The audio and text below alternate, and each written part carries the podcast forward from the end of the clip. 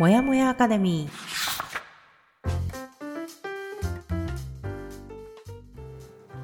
一人じゃ頑張れない人たちのための朝活のお供もやかレディオ。コーチングコミュニティブランのメンバー久美かながゆるっとお届けします。15分の余白が人生を変える。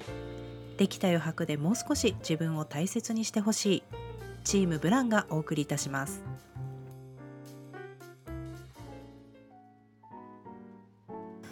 おはようございますブランコミュニティ運営のもやもやかなですいつもお聞きいただきありがとうございます、えー本日もお相手はこの方ライフコーチの久美です。おはようございます。今日もよろしくお願いします。はい、よろしくお願いします。えー本日もいつものパターンから抜け出したいあなたへ朝からゆるっとお届けもやもやアカデミーラジオの始まりです、はい。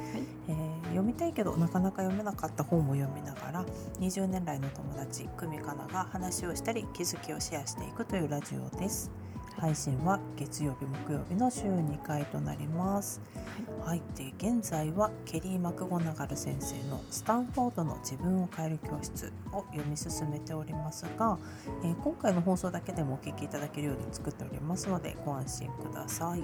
はい。はい、では本日が7月の27、うん。7月も終わります。7月終わります27よ木曜日。うん。はい、今週のお題を久美コーチからお願いします。はい。月曜日は未来の価値の割引率とはをお話ししまして、本日木曜日は排水の陣の敵は自分になります。はい、怖いタイトルです。また。はい。はい、では木曜日はですね、えー本編のへ、えー本編に入る前に、もやもやかなとライフコーチの組が1週間で気づいたことをシェアする今週の気づきから始めたいと思います。はい。やばいです。私今週の気づきがない。ないとはない。ないわけはないんだけどね ちょっとねそれぐらいマジで私さっきもちょっと収録外で言ったけど時飛ばしにあったのかと思うぐらいマジで1週間あっていうふうに思う ドクター・ストレンジが日本にいるぞっていう話をしてたんです今。日本っていうかカナの家にね。うちら私の妄想の中にね。そうだけど、まあ、あえて言うとすれば、うん。あのこれも収録外でちょっと話したけどもうん。あのどっかが崩れると全部崩れるねっていう話で。私はあまさに今週そうだったんだけど。うんうんうんうん。いいスパイラル、悪いスパイラルみたいなね。そうそうそうん。あの本当にあのお家の中がねいろいろ乱れたりとか、うん。あの何？なんかだよね。ポストからさ持ってきたチラシとかをさこう乱雑にそこら辺にペッて置いてるってさうん。これが続いたりするとさ マジでさ家の中がさぐちゃぐちゃしてくっていうさいろんなものをしまわなくなる。どうせもうだってチラシ出ちゃってんだもん。チラシ捨ててないんだもんみたいなさもうコップ置きっぱでも分かんなくないみたいな。こそうねチラシの隣にコップも目立たなくなるね。そう、うん。もうどんどんそうやって日々のグラデーションの中であ気づいたらすごい汚いみたいな、うってなってたらあもう食事もさ別にもういっか食べれればみたいなさ。うん。ってなって乱れていってしまい。うん。でなんだかわかんないけどあの夜もまあなんかねあの仕事が忙しいとちょっと夜私は脳が覚醒しがちっていうかなんか眠いんだけど、うん。寝れないみたいな状態があったりするの。うんうんわかる。そんな感じでさなかなか寝つけなかったりとかしてさ睡眠時間もさ減ってっちゃってみたいな、うん。こうまさにあの負のスパイラルに入ったなって感じがしました。あ勝手に自分で入っちゃったって感じなんだけーど、うんうんそうだからこれをねちゃんとまた元に戻さなきゃなっていうふうに思いました。あーいい気づきですね。あまた来ちゃったなと思って、うん。だってこれラジオで何回この話してんだろう私って思うもん。そうね。なんかそうかなちゃんの話も聞いたりとか私もクライアントさんからよくそういうような話を聞くんだけど、ちょっとそのコーチとしてあんまりアドバイスはしないんだがみんなからこう聞いて共通点で思うのは、なんかやっぱり完璧主義が作用してるなって思う時あります。あーねうんだから全体が綺麗だとそれを保とうとするんだけどちょっと悪くなるとどうでもよくなっちゃう。だってちょっとコーチの時に聞くのはそれって今あなたにとって何点の状態ですかって聞いたりしてなんで100点じゃなくても何点って多分答えるんですよ。うんうんうんうんでその時にじゃあ自分がどうしたいかっていうのを立ち止まって考えていただくことは多いです。あー。何点ね。うん、何点ね。今私は50点ぐらいかな。うん、うん、50点をでも80点ぐらいでキープしたいと思ってるね。うん、うん、うん、うん、そうだからこういう50点ぐらいになるとうん。まずいってなる、なるね。そうここでここで挽回しなきゃ。うん、確かに。素敵。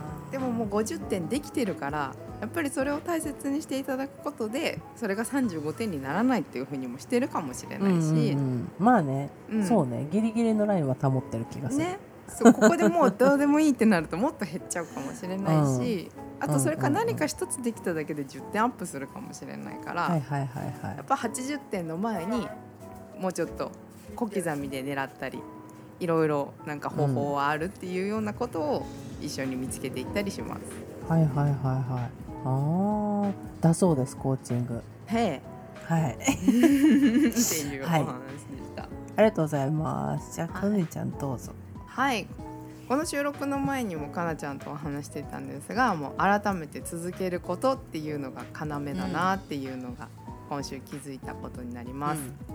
で今まで自分の中で続かないなとか私はこう始めることが得意で始めてばっかりいるなっていうふうにすごい思ってたんだけど、まあ、最近は同期のコーチングしたりクライアントさんっていうのも関わるようになって、うんうん。こう仕事以外で他の方のこう目標や課題達成と並走することになった時にうんうん。思うと、みんなやっぱり続けるのって苦手なんだなっていうのが安心感として私の中で今あるようになりました。おそう。だからまあそれでいかに続けることだったり目標を達成するまでに行うことっていうのが簡単ではないっていうのを学んでうん。だからまあこの本もそうだし目的目標とかゴールの先のビジョン。うん。っていうのがまあこれらを出してってもやっぱり続けられないっていうようなことが起きたりするからそうだよそう,、どうやって続けるのかっていうのをずっと考えていくんだろうなっていうようなことそうなんじゃない？だってこんだけ世の中に成功にするためのなんかうんメソッドというかさ、これだけをやればとかってさ、うん。いうのはさチップスも出てたりするけどさ、うん。結局最終的には続けろっていう話を大体するじゃん どの人もさ。そう。あのスタートの時には100人いたとしてもじゃあうん。1年後って50人になってて、うん。でなんなら1年終わる頃にはもしかしたら10人になってるようなものもあるっていうさ、うんうんでこれはもうさ耐久戦なんだって大体言うじゃん。一人になるまで自分が走り続ければいいんだって。そでもそれが一番難しいっていうね。う本当にそだからなんで難しいかってそれを続けることが難しいって、うん。なんていうのただ単に続けることを難しいんじゃなくてう、うん、続けていく中で自分と葛藤するからなんだと思うんだよね私は。あーいやあるあるある。そう始める前はできそうなんだよ何でも、うん。でもできないこととかいっぱい出てきてさ。浮き沈みとうん。始めた時は気づけてなかった。うん。あのえこんなこともあるんだとか、これをやるにはすなわちこちらもやらなくてはいけないんだとか あるある。そういうのがあれ予想してなかったなみたいなその自分のさ精神と向き合うことが必要になってくるじゃんやっぱり。そうですねそうですね。それがさうん。維持を難しくさすよねやっぱさ。確かに。うん。逃げたくなる時あるじゃんだって。そうもうやだそう。もうできないみたいなさ。そう。これ以上自分を見つめたくないみたいなさ。そう 特にこうさ自分でも分かってる嫌な面が見えてきたりしてさ だからさ自分でも分かってんだってみたいなことにさこう直面するとさ、はあ、何してんだろうみたいな。ねえそういろんなところでそれが出てくるのよ。出てくるよね。だかうん。らこれがさ、結構その続けることを難しくさすっていうかさうん。なんかやってみて思った私もね。うんいろんな時にこう山が訪れる、でうん。その山は本当に一人で山登ってるようなさこう、うんうん何してんだ私はみたいな。一生を失いかける時が来たりとかさ、ここれやってないとしたら私自分今どうなってんのかなっていうのがさ、うん。あのマイナスじゃなくてさうん。すごい解放されて自由な私がこうプラーンってこうなんか楽しく遊んでるかもとかってさ思ったりさすると「え何やってんのだろう?」とかさ、うんこれとね付き合っていくの大変なんだよなって私は思ったね。思いましただからやっぱり私がすごくそこで幸せだなと思ったのはそのチームでやれてるっていうのは、うん。やっぱり一人だとめげちゃう時に他の人がどうにかたどとどまってたりうん。する時もあるしだからやっぱりこう他の人がもし一人で孤独になりそうだったらしたら本当にシェアできるものはシェアしていったりして、そこをの山をね少しでもこう登りやすくだったり山の高さを低くしたりとかいうことをチームならではでやっていきたいなとかは思っています。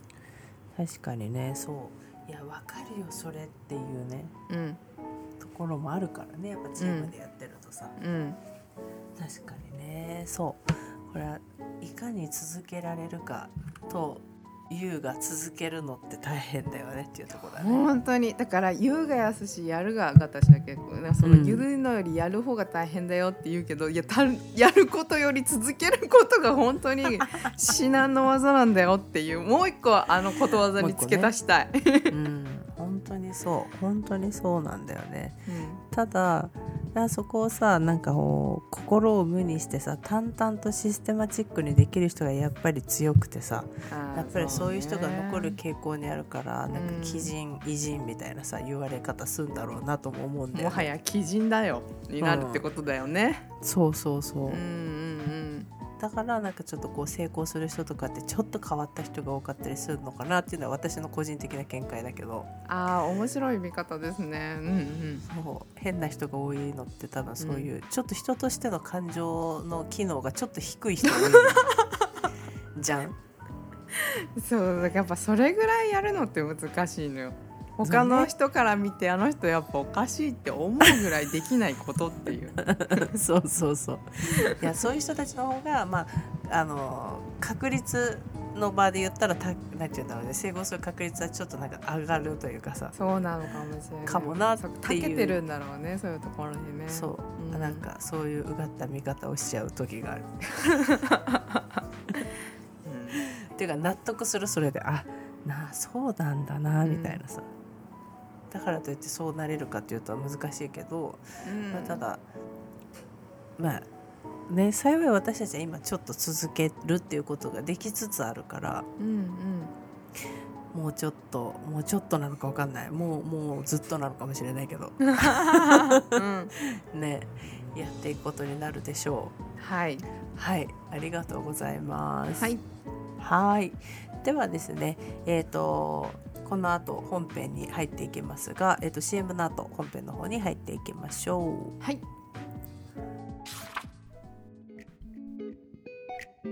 初めての視点を体感する単発オンライン講座オンボード。8月にプランよりリリースいたします。いつものパターンから抜け出すスキルとして、今までとは違う視点を体感してもらう講座です。詳細は随時インスタグラムから配信しておりますので概要欄からブラッチップスのフォローをお願いいたします。はい。ではですね本編に入っていきます、はい。えーえー前回の放送ではえっ、となんだっけタイトルがタイトルが、えー、と先週のあ先週じゃない月曜日あの放月曜日？送ですねはい。はい、ここは、えーと未来の価値の割引率っていうようなお話をしていました。割り引かない高級な人になる。そうそうなんですよね。っていうまあちょっとそのマシュマロマシュマロを使った4歳児への実験みたいな実験じゃないか検証みたいなのをね、うん。先週話してました、うん。気になる方は聞いてみてください。はい。はい、でえー、と今週今週というか先先週の放送からか、えーとうん。な7章に入りました。排水の陣の敵は自分。うんうん。自分。自分か。って思いながらちょっとこのタイトルを見てたけど ここの部分ね、えーと、本文の中では一部の行動経済学者らは自己コントロールのための最も優れた方法は基本的には排水の陣を聞くことだと考えています。はい、理想的な自己と誘惑に駆られた自己は相反する欲求のもとに、えー、戦闘状態にあると考えました。理想的な事故があなたの取るべき行動をせっかく決めておいても、うん、誘惑に駆られた事故が土壇場になって思わぬ行動に出ることがあります。そうなんです理性的な自分がもう決めている決めているんだけど、うん、誘惑に駆られた自分がもう土壇場で「いやちょっと待って!」って。っていうこの2つがもう戦闘状態常に戦っているっていうねいやわかる。わかるな。いやで誘惑に駆られた事故、えー、誘惑に駆られた事故が望ましくない欲求のままに好き勝手な行動をしたら身を滅ぼすことになってしまいます、うん、そう考えると誘惑に駆られた事故というのは得体の知れない油断ならない敵です。行動経済学者のジョージ・エインズレイに言わせれば全く別の人間だと思って相手の動きを予測し、えー、封じ込めるべく手を打たなければならないのです。すごいこと言ってるこの人。敵現る自分の中に。自分自分じゃない、うん。だって全く別の人間だと思ってって言ってるよ。うん、そんなかまあでもそうだよな。それぐらい思わないとだから長く続けるっていうところに関してもそうだよね。そう。だよな。でそのためにはこれらも抜け目なく誘惑に駆られた事故をこちらもだこちらも。あごめん。こう。理性的な自分。こちらそのためにはこちらも抜け目なく理性、うん、違う。誘惑に駆られた事故をよく観察して弱点をつかみ、うん理想に従わせる方法を見出せなければなりません。誘惑で駆られた事故をよく観察してってむずいね。難しいと思います。他者目線も必要だしでも自分でまずさだってこれをよく観察してって言うけれども、うん、誘惑に駆られた事故を私が今誘惑に駆られてるってなった時にそこで一回冷静にならなきゃいけないじゃん。はい。私今誘惑に駆られてるっていうことを認識しないといけないじゃん。観察するためにもはや2人いてくれた方がいいんだよね。そう。自分の中にいるから厄介なんだこれ。そう。なんか別々だったらいいけど現れたってわかるけど。そうそうそうそうでも誘惑に駆られて私はさもうさその誘惑に駆られてるからさあのあ今ですよ。今ですよっていうのをさ誰がどうやって気づいてくれたらいいわけ？自分の中なんか多重人格になりそうなんだけど。わ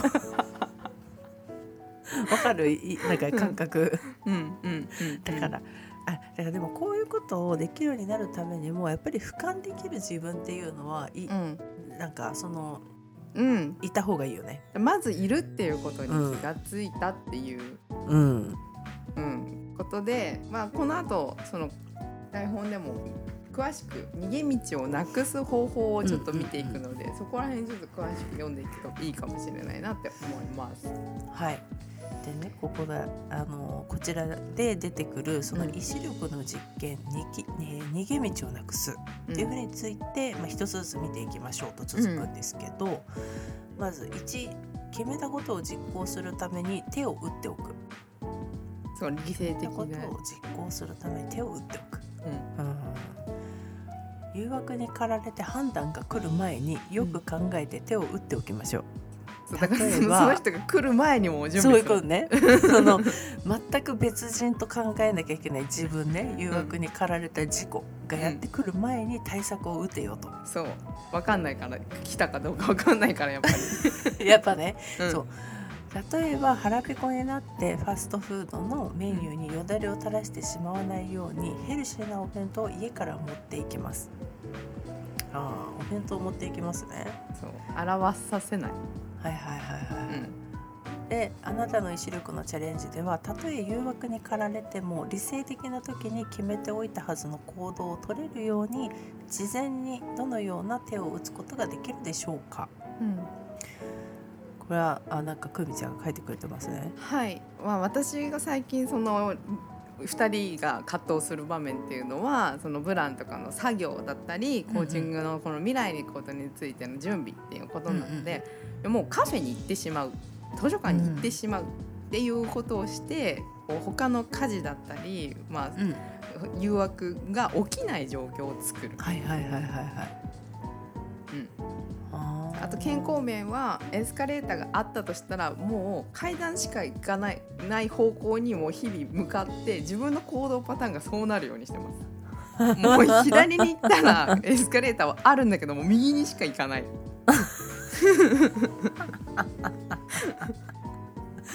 へえすごいそうか受けるんだけど左でねエスカレーターと階段が2個あったらエスカレーターやっぱ乗っちゃうからない方に行くっていう。ああそうねそうね。えーすごい。それで最近私できないなもうなんか分かってるんだけどもう私今の私で言うとねえっ、とまあ別にエスカレーターと階段の話じゃないけど今の私は右に行けばそうなるのは分かっているけどやっぱ左行っちゃおうって じゃあその前段階だね。じゃあ今度は。右と左が選択ができないようにするのかな？わかんない。どうだろうね。そうね。そう多分、うん。そうしないといけないんだと思うけど、うん。ただ今はね私はあの精神的にも体力的にもちょっと弱っている時期だからそれを無理にやらないっていう選択を取ってるっていうのもあるんだけどそう自分を保つためにね、うん。だから今私はもうね右に行ったらその階段なんだよね。右に行きたいんだよね。うんでも無理左行っちゃおうっていう。いやいいいいそういう時はある。そうだからまあでもそれもさ、うん。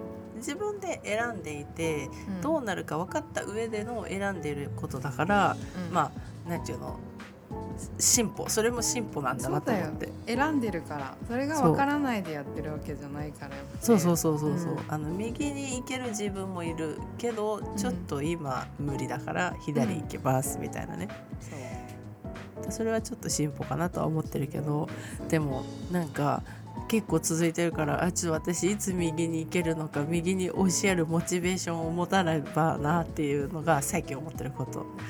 ああとねもう一個はねその今、えー、とテニスをやろうかなと思ってるんだけどそのパートナーがもともとテニスをやってたのでまあずそうなんだ。そうへえ彼にテニスををやろう買いにラケットを買いに行こうっていうのを伝えて大好きだから多分行動出てくれると思って、うんうんうん自分じゃない人にちょっとお願いしてる。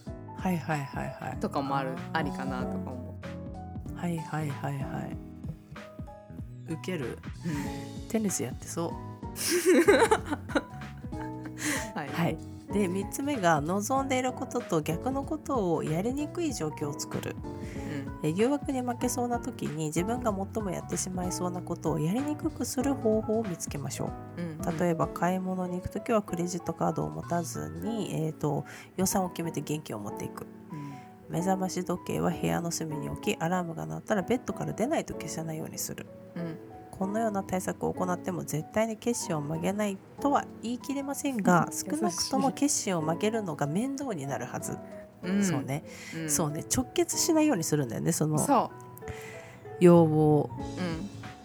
誘惑に負けそうな時にうん。すぐできるような状態にしない。だからうん。この間もなんか言ってたけど SNS で、うん。あのスマホを手放せない人あ。あのとにかくスマホが手に届く場所、あうん。取りやすい場所に置いてあるから見ちゃう。ーそうですね。そうだからとにかくあのスマホを離せって言ってた。あーあとねスマホ離すのが得意な私からするとね充電しないっていうのあるよだそれダメだって。それダメだって。もうね昔よくあったんですよ久美ちゃんね。あのただいまおなんかあのおおつなぎできませんみたいなアナウンス投げられたらさ 急に帰ってきてさ「ごめん充電入ってなかったずっと」とか言って。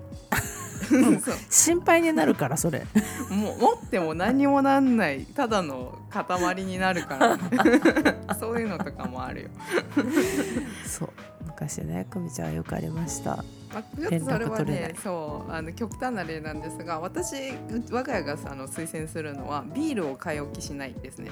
ああそれはねオタクはやった方がいいだろうね。はい。あるとかあの飲んでしまうので飲んじゃうから。その欲しい時に買おうって思うと買いに行くのが面倒くさい時は飲まないんで。はいはいはいはいはい、はい。だからねうちねすごいよ。週に2本ぐらいしか2人で飲まなくなったああそうなんだ、うん。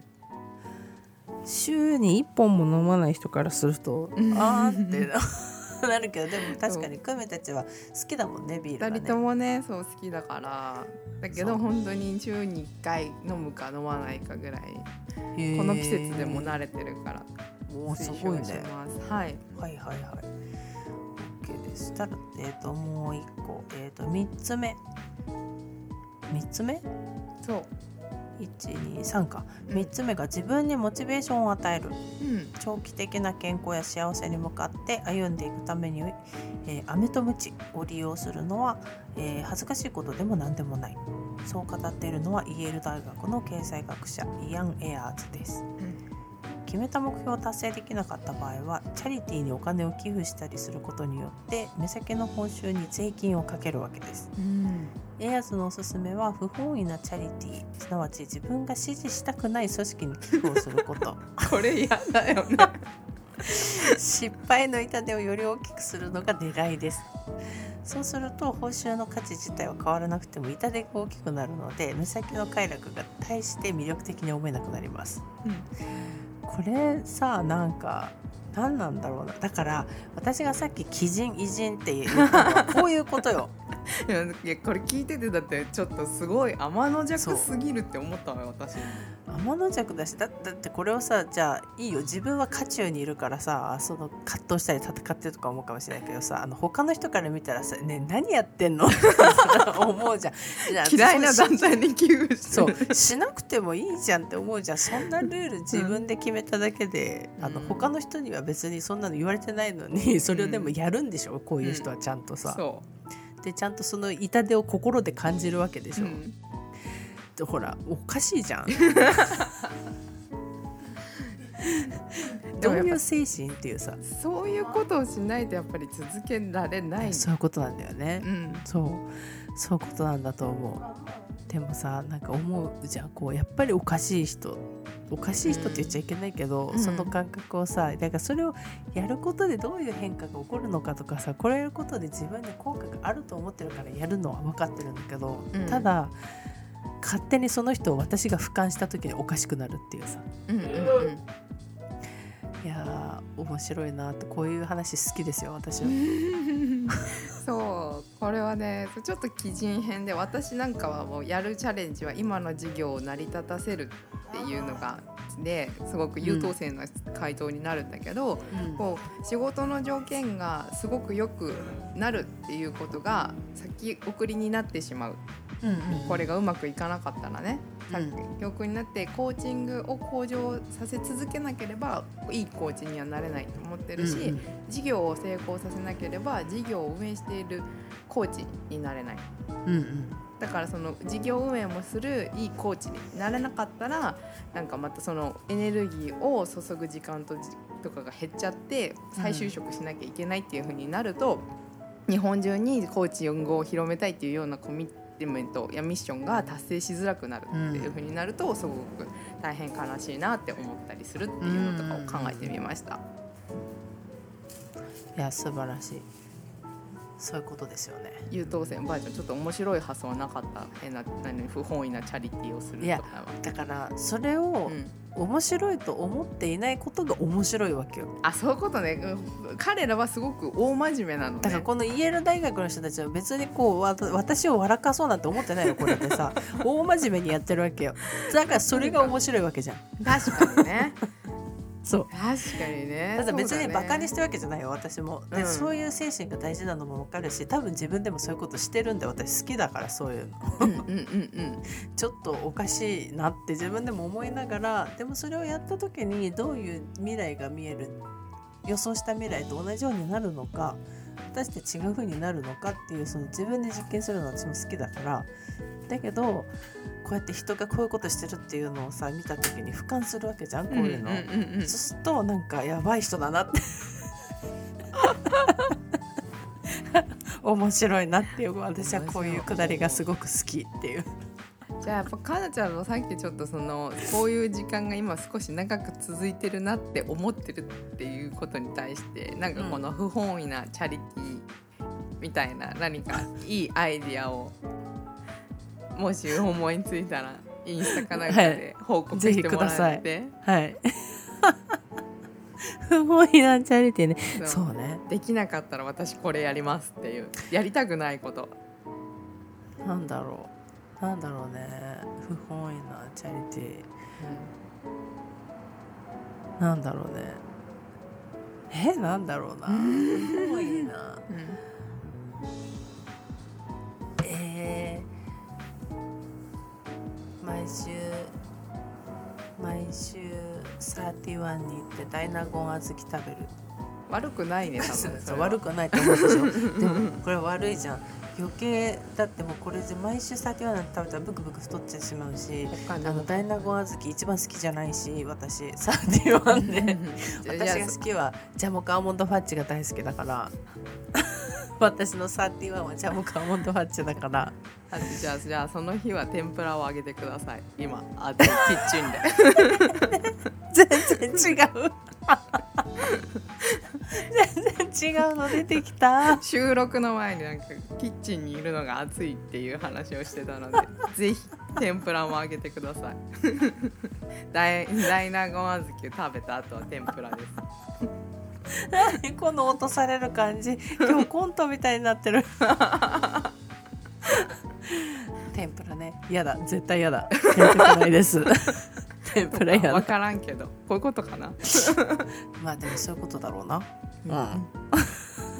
ありがとうございます。はい。はい。じゃあ、えー、と今日はここら辺で終わりにしようと思います。はい。はい。よろしいでしょうか？はい。はい。